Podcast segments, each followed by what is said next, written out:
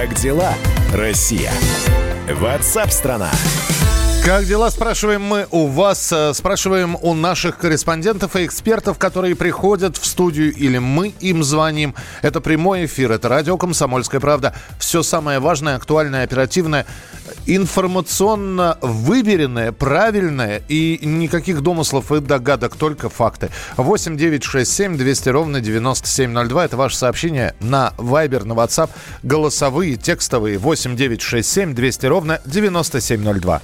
Как дела, Россия? Ватсап-страна! Власти Москвы могут ввести жесткий карантин уже 20 марта, если число заболевших коронавирусом, цитата, критически вырастет. Что такое критически вырастет, не совсем понятно.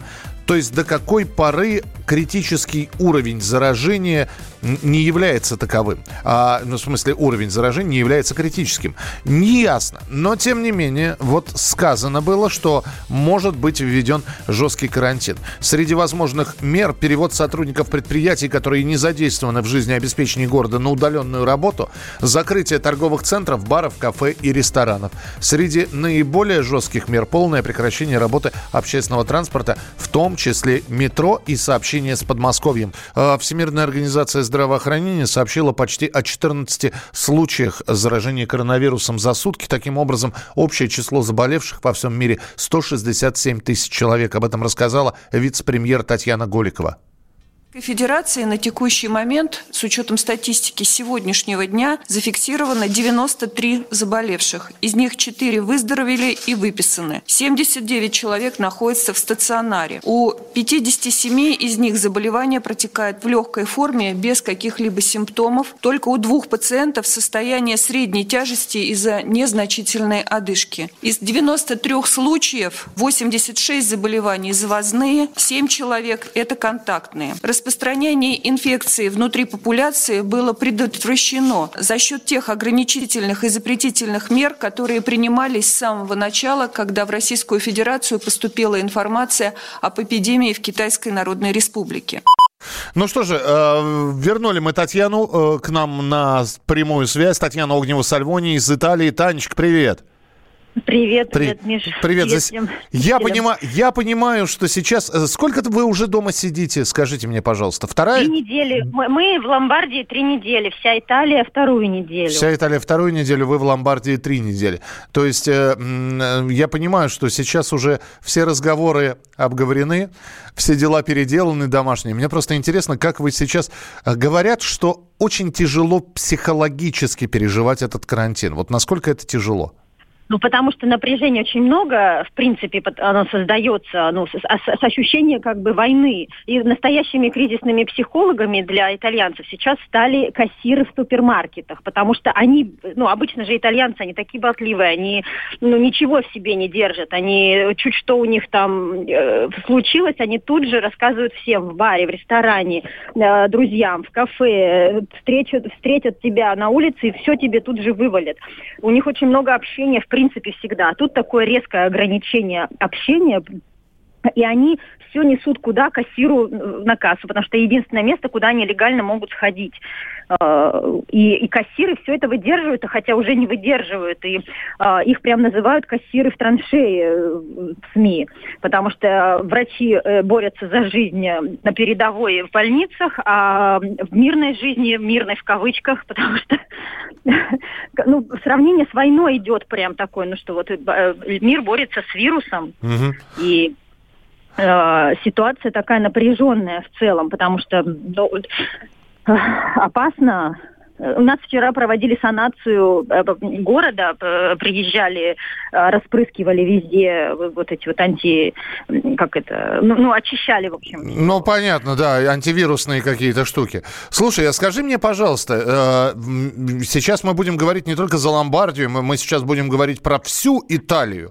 Вы и итальянские власти по-прежнему ждут, ну, помощи от Евросоюза какого-то. Уже сказал Евросоюз, что а, э, выполнит все просьбы Италии. Вначале, э, ну, как бы Евросоюз тоже не очень понимал, что ну, размер опасности, и как бы и казалось, что Италия выкручивает руки якобы с вирусом, никто их не слушал, думали, что итальянцы хитрят, а оказалось, что на самом деле все серьезно, и сказали уже, что выполнят все требования итальянцев, все дадут, 25 миллионов, миллиардов дадут, и уже выпустили декрет правительства, что все, даже маленькие самые участники, у кого есть хоть один э, подчиненный, получат какую-то помощь. Но, конечно, эта помощь с, с учетом того, что, что потеряно, сколько, какая, какой убыток, как, какая прибыль, это, конечно, капля в море, ну,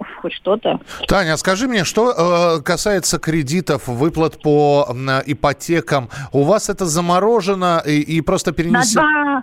На на, два месяца заморозили, но есть еще такие интересные нюансы. Например, а, в середине месяца, в марте, обычно итальянцы платят, вот э, частники, коммерсанты платят НДС, возвращают э, государству. То есть это обычно примерно, ну, плюс-минус 3-4-5 тысяч евро, ну, в зависимости от размера компании. Компании большие, маленькие. И они выпустили вот этот указ, что в конце дня, в пятницу, когда уже все отправили, потому что если ты не отправляешь вовремя вот этот НДС, то приходят пени. Э, и все отправили уже, а в пятницу вечером они, э, мы так и быть, разрешаем вам не платить в марте, а уже все отправили. Такая немного вот это вот не очень хорошая хитрость со стороны итальянского правительства, когда они получили все-таки деньги все, но у них есть возможность сказать, что мы же сдвинули. Могли, мол... В то время, когда я у тебя задав... тебе задавал вопрос про кредит, у тебя на заднем плане какие-то звуки раздались. Э, то есть... Ой, эти звуки, это самое это самое большое испытание для родителей, конечно, у кого есть дети, все поймут. Недаром шутят, что мама пятерых детей после третьего дня карантина изобрела вакцину от вируса. Потому что дети, они, ну, им, им нужно что-то делать, заниматься, они сидят в четырех стенах. Уже, уже во все игры переиграли, уже все, все, наверное, все мультики пересмотрели. А им просто, да, ну, дети, они есть дети. У нас садик, э, где они могут вот во дворе гулять, играть, э, и, и то они друг с другом уже сто раз передрались, а, а как это, а у кого, кто в доме, в квартире, э, в такой закрытой, я не знаю, как... Слушай, а если бы я был твоим соседом, я к тебе в гости мог бы прийти, нет?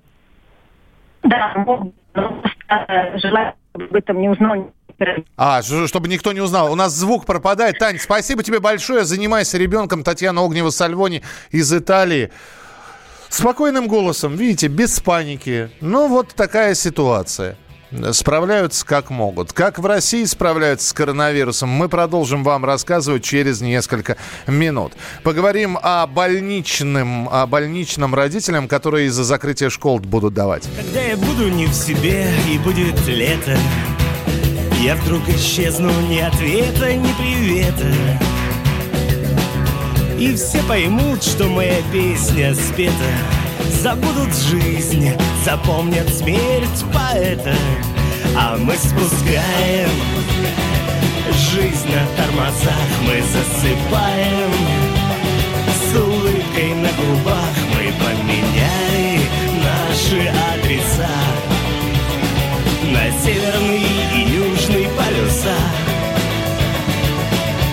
это будет долгое мучительное лето, И будет много жизни, много света.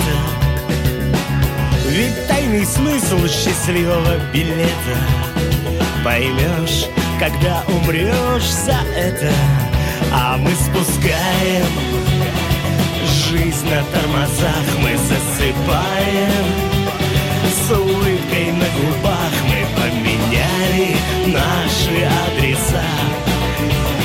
На северный и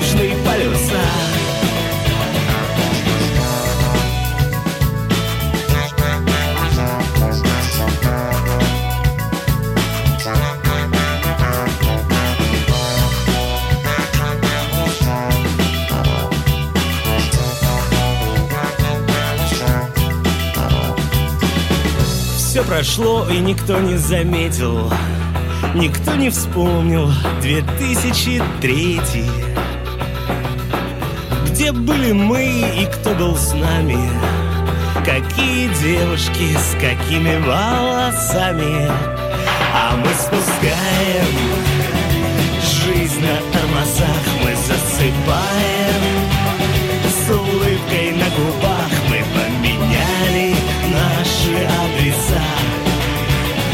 На северный и южный полюса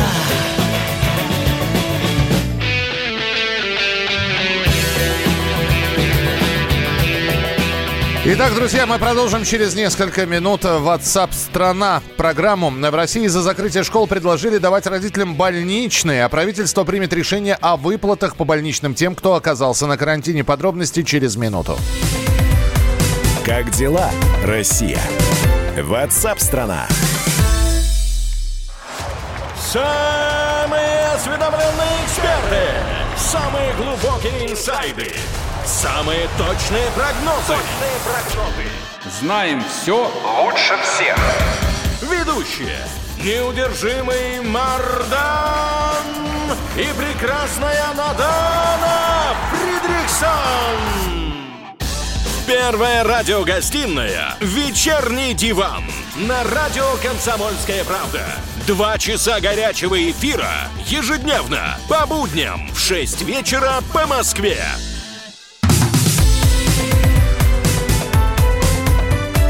Как дела, Россия? WhatsApp страна. Продолжается прямой эфир. Кто-то на удаленной работе, кто-то э, в опустевших офисах, потому что кого-то отправили на удаленную работу, а вас нет. Скажите, пожалуйста, на вашей жизни вот эти вот все э, ин- ин- инфекционные профилактические мероприятия отразились или нет? Просто интересно узнать, насколько сильно поменяла ваша жизнь, как-то более скорректированной она стала. Вы э, ходите каждый день по магазинам или наоборот, теперь, э, если ходили раньше каждый день по магазинам, теперь ходите один раз в неделю. Либо напишите, либо пришлите свое сообщение 8967 200 ровно 9702. 8967 200 ровно 9702. Поменялось ли что-то в вашей жизни и насколько сильно? Ну а в России из-за закрытия школ предложили давать родителям больничные. Понятно, что школа у нас отправится на карантин, э, в общем, э, до 12 апреля. А Сейчас еще они открыты, свободные для посещения, а потом это начнутся, э, собственно говоря, весенние каникулы. Ну, в общем, по инициативе Национального родительского комитета взрослые должны присматривать за детьми, которые были отправлены на карантин из-за коронавируса. Как отметила председатель комитета Ирина Волынец, проблема усугубляется тем, что, согласно законодательству, оставление детей до 14 лет без надзора и присмотра, в том числе и дома, чревато привлечением к ответственности при возникновении несчастных случаев. В общем, э, может заинтересоваться ювенальная юстиция, почему вы оставили ребенка, и даже ограничить в родительских правах. Ну а правительство принимает решение о выплатах по больничным тем, кто оказался на карантине. Россияне, которые уйдут на обязательную самоизоляцию из-за пандемии коронавируса, обязательно получат выплаты. Об этом говорится в заявлении на сайте Центробанка. На прямой связи со студией юрист Виктория Шергина. Виктория, здравствуйте. Здравствуйте, Михаил. Здравствуйте, Виктория. Но ведь мы понимаем, что у нас размер больничных э, строго ограничен. Есть э, Да. минимальный порог и есть максимальный порог. Да, больше, больше всех повезло тем, у кого страховой стаж составляет 8 и более лет. Они получат больничное пособие в размере 100% от среднего заработка.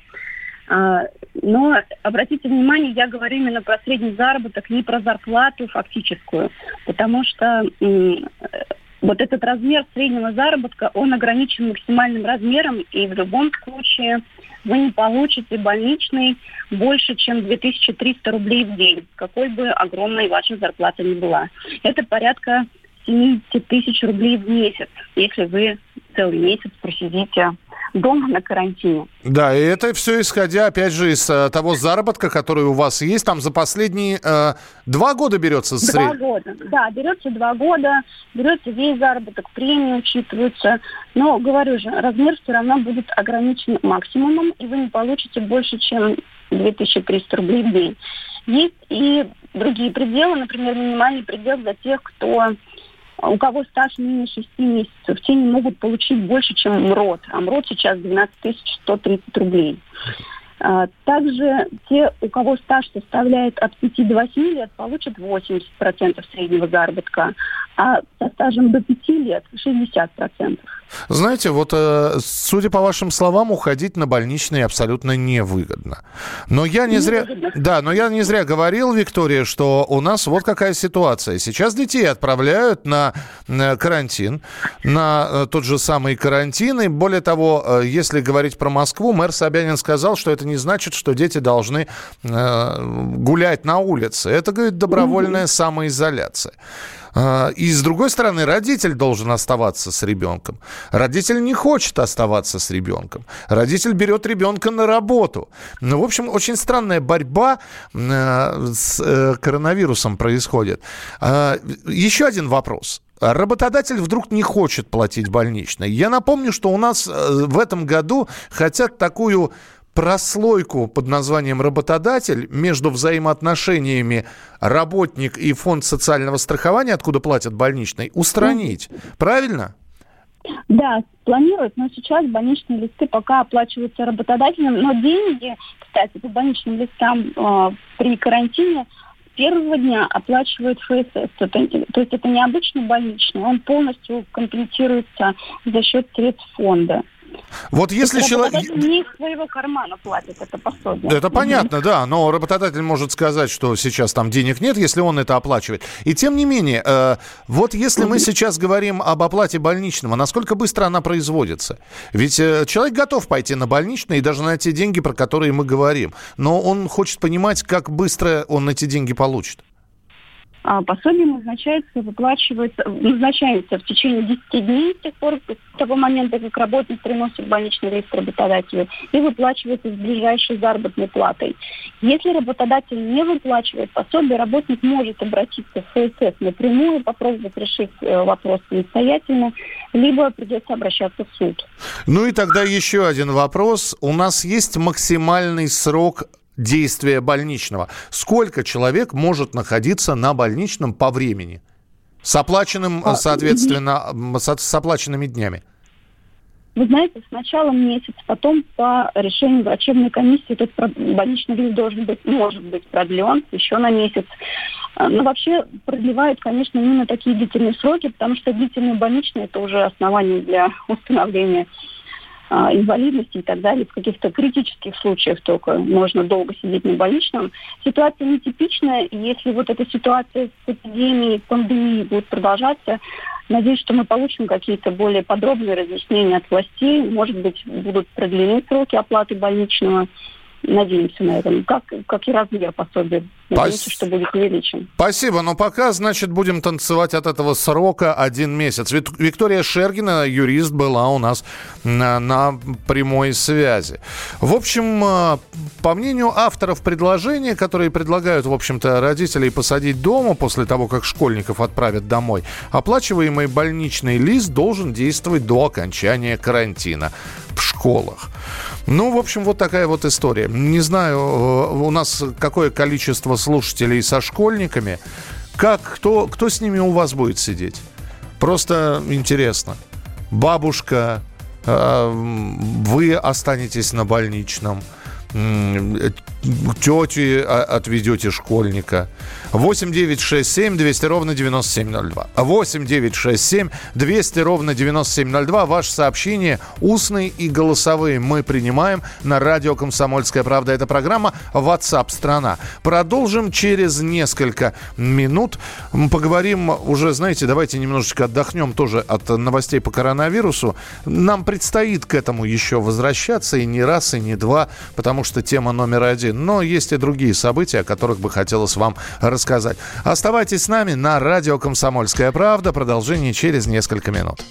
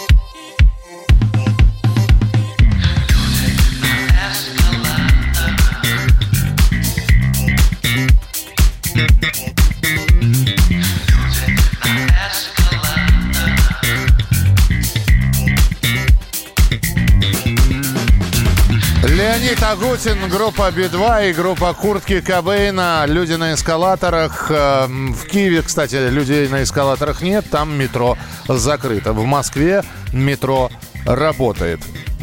Не хочется говорить слово «пока», но работает. Все, закончили пока курс э, показательной вирусологии, хотя к коронавирусу мы будем еще возвращаться. Ждем ваших сообщений 8967 200 ровно 9702. 8967 200 ровно 9702. А на берегах Байкала обнаружили опасные для жизни туристические объекты. Что это за объекты такие, вы узнаете после короткой паузы. Банковский сектор. Частные инвестиции. Потребительская корзина. Личные деньги. Вопросы, интересующие каждого. У нас есть ответы. Михаил Делягин и Никита Кричевский. В эфире радио «Комсомольская правда». Час экономики. По будням в 5 вечера.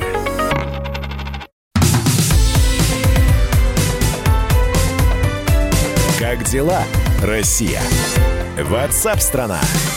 Продолжается прямой эфир. Как я и говорил, давайте немножечко передохнем от новостей про коронавирус. Их достаточно, их хватает, но надо сделать хоть какую-то передышку. Но сказать, что мы будем говорить о каких-то позитивных вещах, тоже язык не поворачивается, потому что вот сколько я себя помню, периодически говорили о том, что Байкал, знаменитое озеро, постоянно находится под угрозой загрязнения. Это было при советской власти, это было в постсоветское время. И вот сейчас на берегах Байкала обнаружили опасные для жизни туристические объекты. Более того, местная природоохранная прокуратура установила, что большинство, 90% объектов на берегу озера ведут свою деятельность без соблюдения законодательства. Ну, в общем, спецкор комсомолки Дина Карпицкая побывала на берегах Байкала и узнала, не сказки ли это, что ж там э, тогда на- смотрящие органы куда смотрят? Почему они не меняют эту ситуацию? Дина Карпицкая в нашем эфире через секунду. Дорогая редакция. Дина, привет. Здравствуйте, здравствуйте. Да, вот такая ситуация сейчас в мире, конечно, интересная сложилась. А, вот люди, с одной стороны, такие маленькие, они вроде э, по, по сравнению с силами природы, да, вот слабые, но на самом деле нет На самом деле люди могут так нагадить природе, что мама дорогая. Я вот все продолжаю цикл своих публикаций про озеро Байкал и про то, что там происходит, да, и вот сегодня в газете «Комсомольская правда» вышел большой материал про Байкальский целлю- целлюлозо-бумажный комбинат. Вот ты, Михаил, да, когда начал эфир на эту тему, сказал, что постоянно, там еще советских времен, существует угроза за э, загрязнения озера Байкал. Да. Так вот, один из источников, про который, собственно, говорят уже 50 лет, это тот самый целлюлозный комбинат БЦБК. Его построили в 70-х годах, и вот как он стал там, и так начали про угрозу загрязнения говорить. И сейчас, в 2020-м, эта угроза просто не то, что реальна, она вот, если вообще ничего не предпринимать, а я была на Байкале буквально вот э, меньше месяца назад, и там ничего не предпринимают, именно в Байкальске, то, возможно, лето 2020 наше озеро уже не переживет. Слушай, Это но, но- да, но ведь опять же про этот комбинат очень много говорили. И там говорили о том, что, дескать, э, ну подождите, ведь э, что касается этого комбината, там постоянно м, были к нему претензии, ставят фильтры какие-то, он продолжает свою работу и отчитываются, а все нормально, мы все наладили. Э, Нет, комбинат закрыт в 2013 году, и вот уже 7 лет идут разговоры про то, что надо убирать отходы. Отходов его оста- остал- осталось очень много. Это примерно, ну, округлим, давай, 10 миллионов тонн очень токсичных веществ. Все они находятся в таких больших резервуарах, бетонных таких бассейнах, прямо на берегу озера. Некоторые эти бассейны, ну, буквально там в нескольких десятках метров. В чем самая большая опасность на сегодняшний день? То есть резервуары эти стоят там уже все 50 лет. А, Во-первых, э, каждые 50 лет по наблюдениям ученых с гор, которые находятся прямо сразу за Байкальском, я их видела своими глазами, большие сопки, сходит сель, большой поток воды. Почему каждые 50 лет ученые подсчитали, что за это время вырастают большие деревья, и когда идет а, большая вода, она просто это все сносит, и как снежный ком это все нарастает и э, летит прямо к берегам Байкала. Вот последний сель сошел в 70-м году, в 71-м, и были снесены железнодорожные мосты, кое-какие заводы, там, ну все, что вот было на пути э, сооружений, снесено. А сейчас на пути у этой сели, которая может сойти, как раз вот этот БЦБК со всеми этими ш- 10 миллиар, э, миллионами тонн отходов. Слушай, такое А. ощущение, что ты открываешь Америку. Ты всего лишь открываешь Байкал, и самое страшное во всей твоей истории, то, что это все было давно известно. Это было давно известно. Вот скажи мне, Ничего хоть кто-нибудь... не происходит, Ни- да. Ничего не происходит, все. Э, Мало того, я тебе скажу, что э, два года назад было создано очень важное ведомство э, Байкальская межрегиональная природоохранная прокуратура. И вот у меня такое чувство, что реагируют на все опасности только они, только сотрудники этой прокуратуры. Потому что они через суд только через суд смогли заставить правительство Иркутской области хоть как-то побеспокоиться, заложить в бюджете деньги на защиту от сели. И то, ну, ты можешь себе представить, мне- у меня в голове это не укладывается, что сидят чиновники в Минприроде местной, знают вот это все, что и ты знаешь, и я уже знаю, и в учебниках написано, и вообще ничего не делают. Так вот, этой весной, слава богу, в бюджете области заложены какие-то средства на то, чтобы защитить от сели. Но как это делать, они не знают. Потому что вот эти все проекты, согласования. То есть пока ид- идет бумажная волокита, уже на, на этих предгорьях нарастают се- селевые очаги, и неизвестно, кто быстрее успеет. Э, чиновники со своими проектами или природа со, своим, со своими законами. А, что касается вообще этих отходов, там вокруг них ситуация еще более вообще какая-то комическая, если бы не было все так грустно, потому что э, вообще выделены деньги правительством на то, чтобы убрать это- вот все это безобразие, да. Э, Был принят проект, э, он прошел всякие экспертизы, и э, его утвердили здесь в самых высоких московских кабинетах, Минприроды там и так далее. Пока это все происходило, вся инфраструктура этого БЦВК, с помощью которой собирались убирать эти отходы, очные сооружения там и так далее, да, все проржавело, испортилось, и этот проект просто физически невозможно сейчас реализовать. А деньги Зато- вернули? Те, которые Деньги были... лежат. Деньги они, лежат, Не понятно. потрачены, да, и там какая-то часть ушла на проектировку, но вот основная вся на месте. Слушай, у Зависит меня от- вот какой вопрос. Летом люди поедут на Байкал отдыхать. Э, Непонятно, что будет с путешествиями в Европу. Я думаю, что многие выберут э, в качестве места отдыха, например, Байкал. Там, а ты сейчас говоришь, там отходы, свалка, заражение и вообще как страшно жить. А, ну да, про то, про то, как устроена туристическая инфраструктура, мы уже обсуждали. Я тоже писала большой материал, там все тоже как бы э, ни шатка, ни валка. И, слава богу, тоже благодаря прокуратуре э, все вот отходы от многочисленных гостиниц, которые трубы были проложены прямо в озеро, сейчас хотя бы убирают герметичные септики, худо-бедно пытаются оттуда вывозить. Но если туда соберутся наши люди в массовом э, порядке, то ничего страшного не случится, потому что до них там миллионами приезжали китайские туристы, которые, собственно, ну, так же проводили время, как и наши будут. Поэтому э, а- антропогенная нагрузка сохранится, если наши туда соберутся. Она, конечно, для озера губительная, но сейчас более-менее пытаются, вот, по крайней мере, с туристическим направлением как-то работать. Да, ну Вот. сказать, что ты подняла настроение, да, на фоне новостей про коронавирус, не скажу. Но вот и то, что с Байкалом происходит, это чудовищно. Знаешь, а остается только самый главный вопрос, и причем я не тебе его хочу, Дин, задать, а задать э, тем людям, которые сейчас нас слушают, в Иркутске в частности. Э, Ребята, а шевелиться там будут на эту тему вот кто-нибудь? Кто-нибудь, покажите пальцем, кто ответственен за это. Ну вот покажите. Пусть этот человек хоть какие-то действия предпримет, хоть начнет двигаться в каком-то направлении. Это программа WhatsApp страна. Как живет страна, мы рассказываем не только про инфекцию, коронавирус, курсы доллара, но и, видите, еще про региональные проблемы, и в частности озеро Байкал. Это не только проблема, проблема региона, это проблема всей России.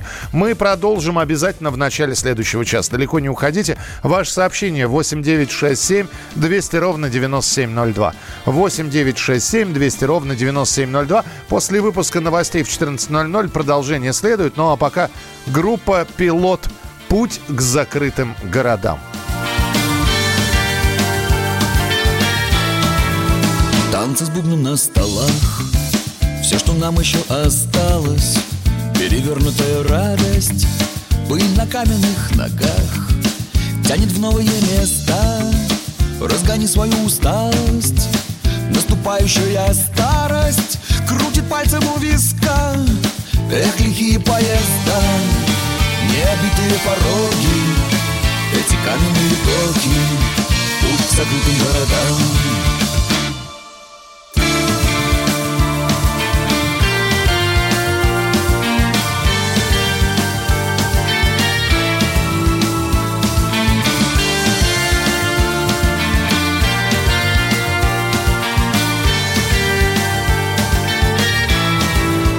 Неподдельное торжество Рвется на ладони. Ты ушел от той погони. Тебе снова повезло. И будут битвы на словах. В горле на сердце радость. Все, что нам еще осталось Выбить руны на камнях. Эх, лихие поезда Заплутавшие дороги. Эти каменные доки Путь к городам